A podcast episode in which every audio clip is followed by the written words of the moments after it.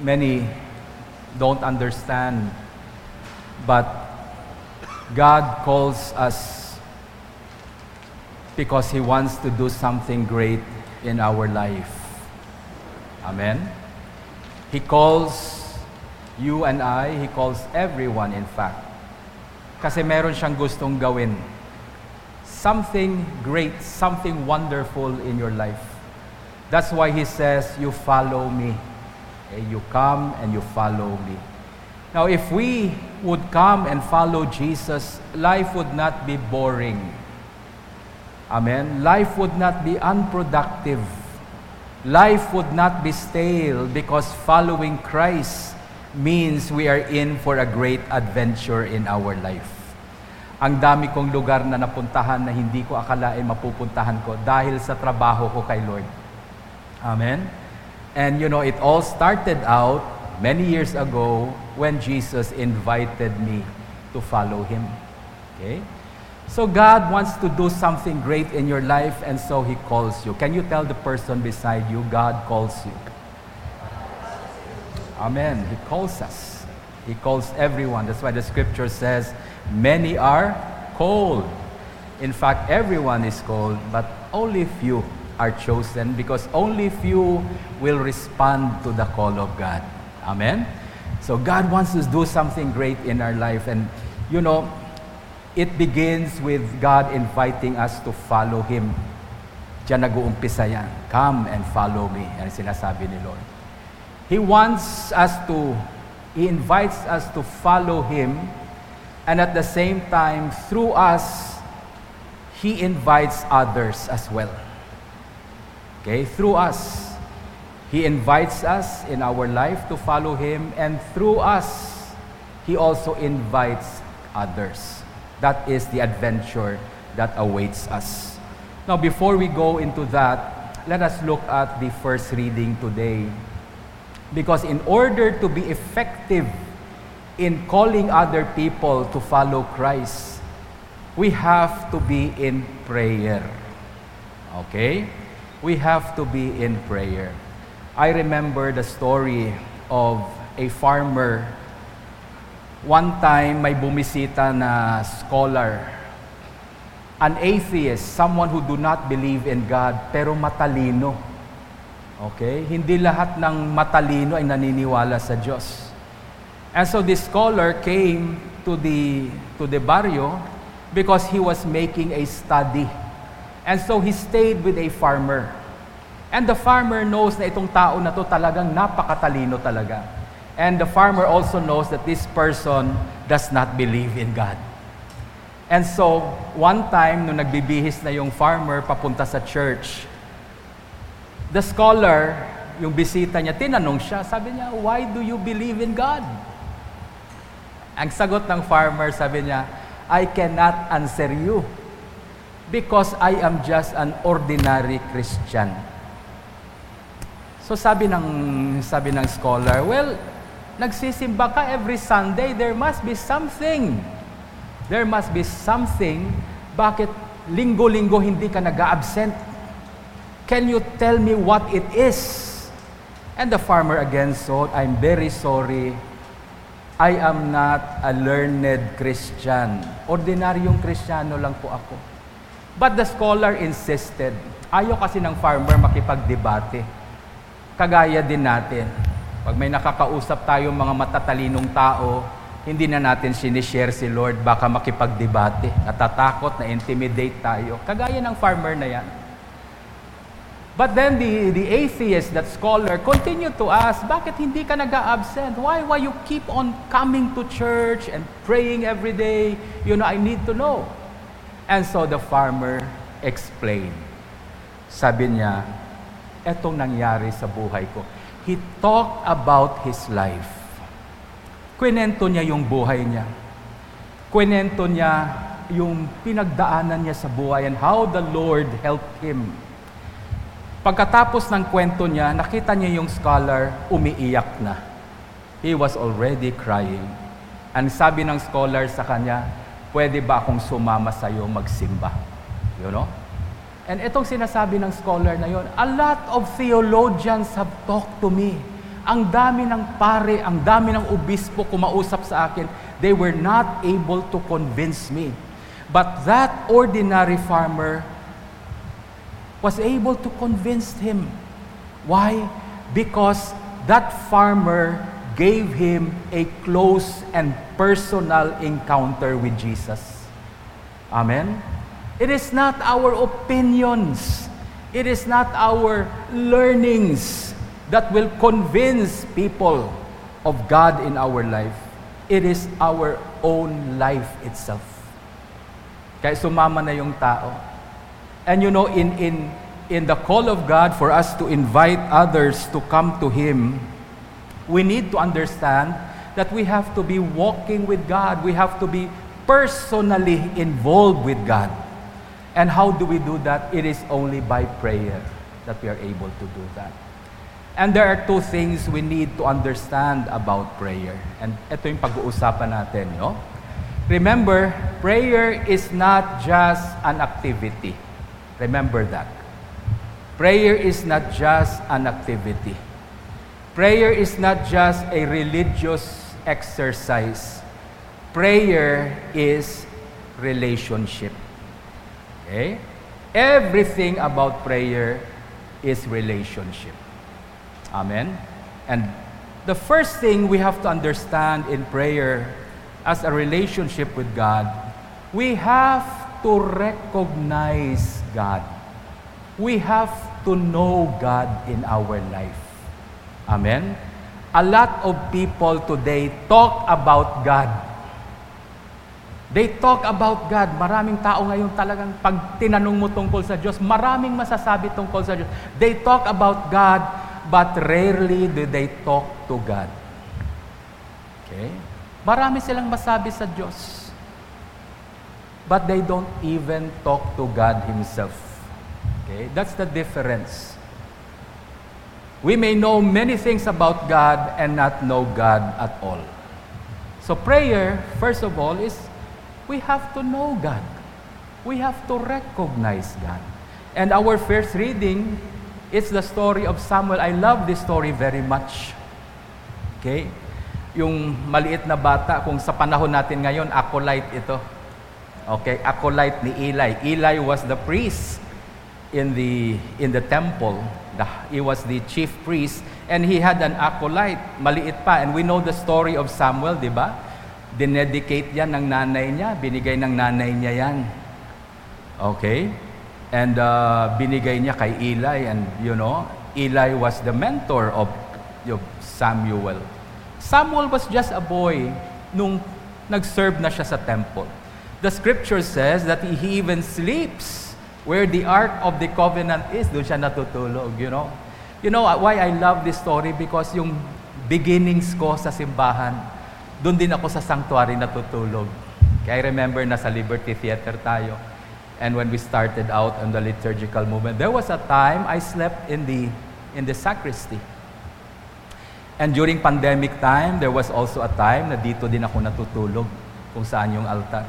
I slept here. Walang tao yung simbahan. Dito ako natutulog. So I know, I know what it feels like to be sleeping in the temple. So one day, si Samuel, habang natutulog siya, he heard a voice calling him, Samuel, gumising siya, thinking it was Eli. Akala niya yung master niya, si Eli, ang tumatawag sa kanya. So pumunta siya kay Eli and he said, Here I am. Okay, nandito ako, what do you want?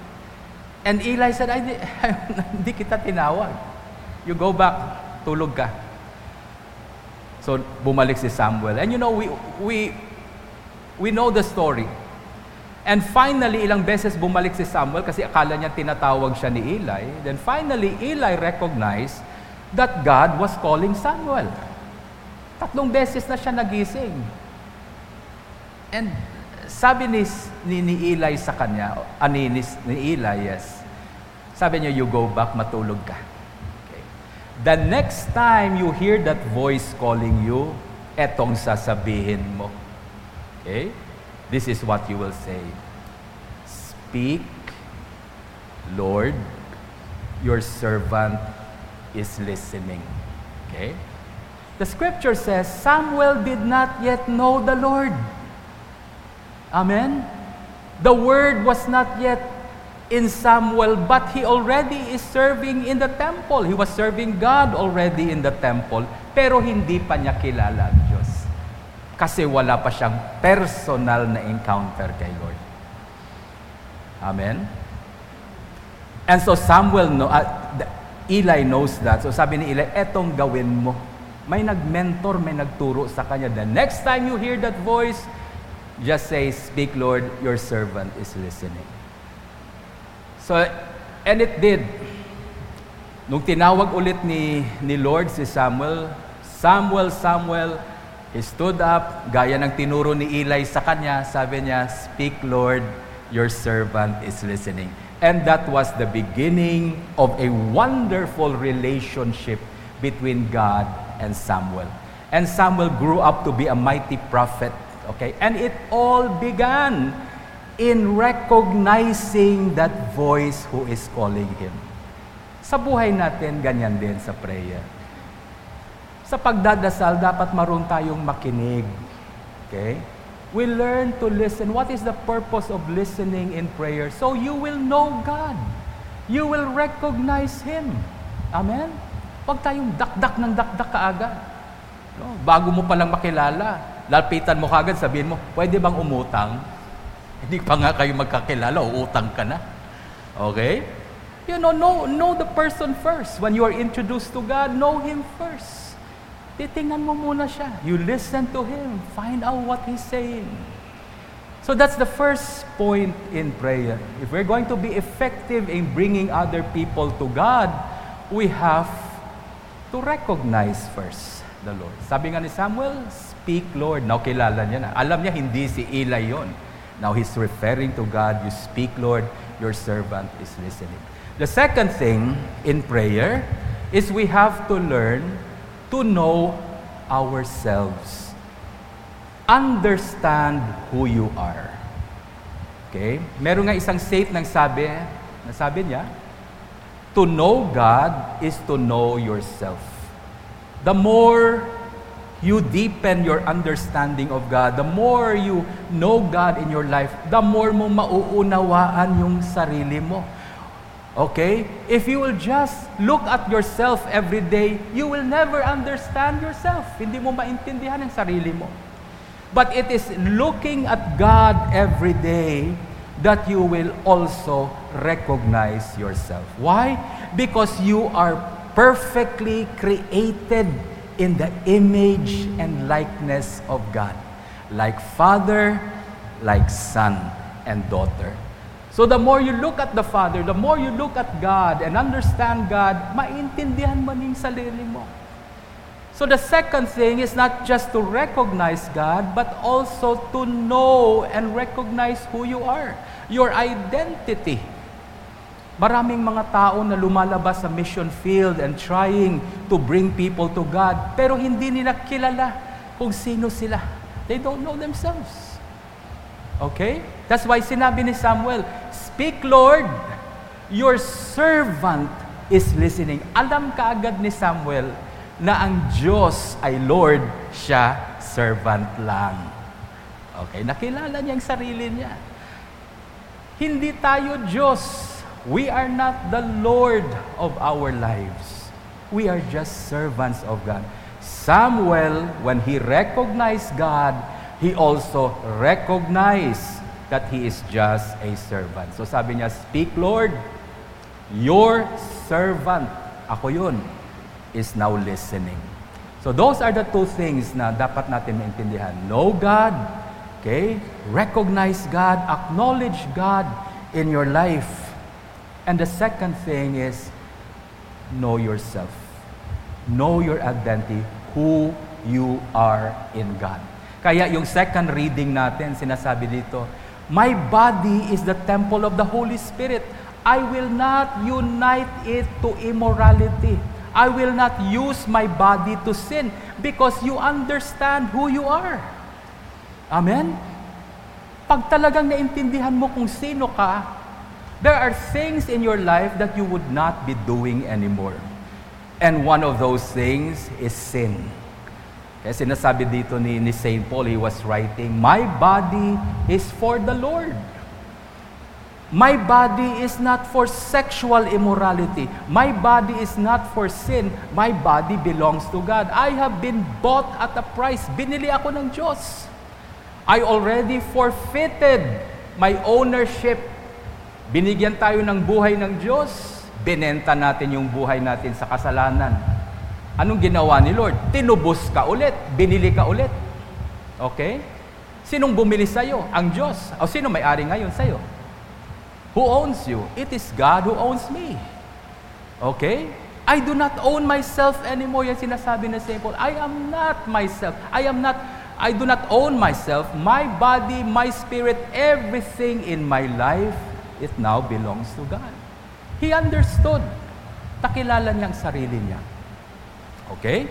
So those are the two things.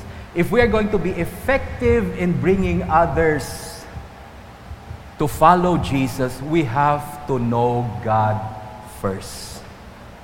And we need to know who we are first. Okay? Now we go to the gospel. Bilis ng oras. Pagdating sa gospel, you know, we, we saw the calling of Philip. Jesus called Philip. Ang sinabi niya lang kay Philip, you follow me. You know? And Philip, Philip found Nathaniel. Pinuntahan si Nathaniel. Ganyan. That's how it is. Papano nagsispread ang Christianity by inviting personally other people to come to Christ. So Philip, when Jesus found him, sabi ni Jesus kay Philip, you follow me. And Philip started to follow Christ. Then Philip, when he found Nathanael, okay, he said to him, We have found him whom Moses in the law and also the prophets rose, wrote, Jesus of Nazareth, the son of Joseph. You know, Philip was telling Nathanael, Nathanael, we, we saw kung sino yung mga sinasabi, sinusulat sa Bible, nakita na namin siya. He is Jesus, the son of Joseph, and he's from Nazareth. You know, excited na excited si Philip. And ito kaagad yung sabi ni Nathaniel sa kanya. Can anything good come out of Nazareth? Oh, medyo plak no? Hindi lahat ng kinikwentuhan mo tungkol kay Jesus will share your enthusiasm. May mga tao na talagang ayaw nila. Okay? So here, Philip, nung pinuntahan niya si Nathaniel, nung na-encounter niya si Jesus, isang sabi lang ni Lord, follow me, sunod kagad si Philip. Now he goes to Nathaniel, siya rin, he's inviting Nathaniel to follow Christ. Paglapit niya, sabi niya, we have found him. We have found him whom Moses and the prophets were talking about. He is Jesus, the son of Joseph from Nazareth. Ito kaagad ang sagot. Meron bang kabutihan na nanggagaling sa lugar na yan? You know, Nazareth is like a backwater. No? It's a place na sa sobrang, you know, it's an ordinary place. You know, pag tinitingnan mo yung lugar na yan, parang walang mabuting manggagaling yan. You know? May mga lugar na ganyan sa mundo. Okay? There's nothing special about that place. And so, sabi ni, ni Nathaniel, sabi niya, ha? Nakita niyo yung Messiah? Nakita niyo yung pinaprophesy na Messiah and He comes from Nazareth, can anything good come out from that place? You know, that was the first question. And sometimes, ganyan tayo when, when we are being invited by Jesus to follow Him, the first thing we ask, can anything good come out of my life? Meron bang mabuting mangyayari sa buhay ko? Bakit? Alam natin ang buhay natin. When I share with my friends, I talk with them, sabi ko, makasalanan talaga ako. I have I did so many things in my life that I really regret. Dami kong ginawang pagkakamali sa buhay ko. And when the invitation and the call of God for me to serve Him, yan ang unang tanong ko. Sabi ko, ha? Meron bang mabuting mangyayari sa buhay ko?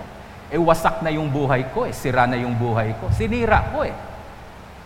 Meron pa bang manggagaling na mabuti dyan? Can something good come out of it? That is the question of Nathaniel. Can anything good come out from Nazareth? Can anything special come out from something that is ordinary? Can anything great come out from something that, you know, people don't want to look at? Yan ang tingin ni Nathaniel. Can anything come out good from Nazareth? Anong sagot ni Philip? What did Philip say? And you know we can learn from this because this is a very, very good evangelistic tool how to bring others to follow Christ. You know ang ginawa ni Philip? You know what he did? Hindi siya nakipagdebate. Philip did not even lecture Nathaniel. Eh kung tayo pa yan, Papa, i-quote na natin yung Bible eh. According to John 3.16, for hindi siya nag-Bible study. You know? Hindi niya tinuruan si Nathaniel. You know what he did? Alam mo sabi ni Philip kay Nathaniel, You come and see. Okay? Dinilog niya kay Jesus. Sabi niya, halika, sama ka. You come and see. Let me bring you to Jesus and you experience Jesus Himself personally. Okay? I'm not going to give you my opinion about Jesus. I'm not going to give you my idea about Jesus. Let's come to Jesus. Come and see. Okay? Come and see. And true enough, dinala niya si Nathaniel and Philip just brought him to Jesus. Nung palapit pa lang siya, Nakita siya ni Jesus, sabi ni Jesus kaagad kay Nathaniel, ah, eto, sabi ni Jesus. Here is a true Israelite with nothing guile about him. What, what was Jesus trying to say? Sabi niya, ito, tunay na Israelite to. There is no guile in him. Anong ibig guile? Yung taong very honest, sincere. Walang hidden agenda. And you know, Nathaniel came from the line of Jacob. Kilala natin si Jacob, yung pinanggalingan niya. Jacob is a deceiver. Amen? Pangit ang ugali ni Jacob. Yun ang ninuno niya. He came from Jacob. Jacob was a deceiver. Jacob was a supplanter. Manluloko si Jacob. And Nathaniel came from that line. But when God, when Jesus saw him, sabi ni Jesus, here is a man who is honest. Amen?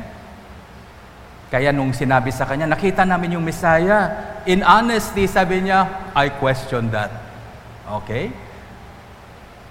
Amen? Hindi siya nagtatahimik-tahimik lang, kunyari, okay lang. You know? Sinabi niya talaga, can anything come out? Can anything good come out from Nazareth? And Jesus said, no, this man is honest. This man is not a deceiver. And you know what? Jesus is trying to say, this man has integrity.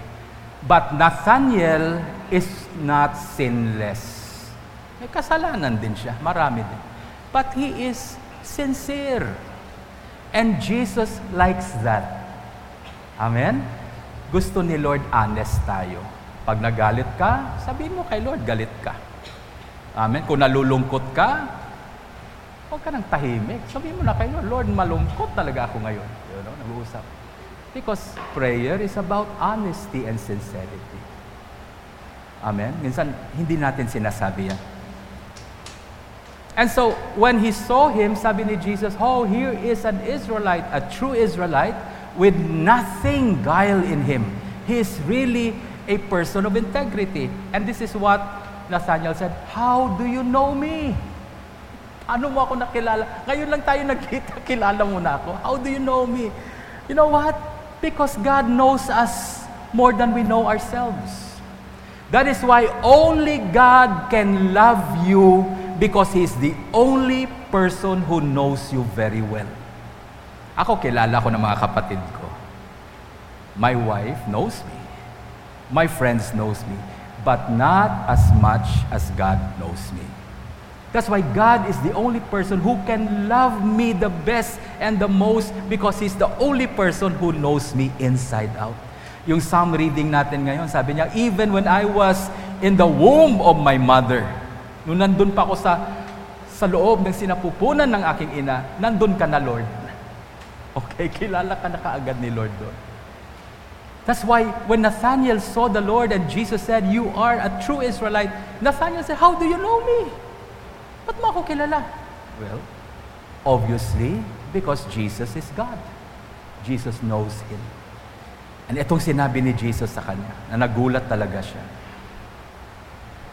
And Jesus said to him, Nathaniel, Nathaniel, bago ka tinawag ni Philip, I already saw you under the fig tree. Ah. You know? Bago ka pa tinawag ni Philip, I already saw you under the fig tree. Nakulat si Nathaniel.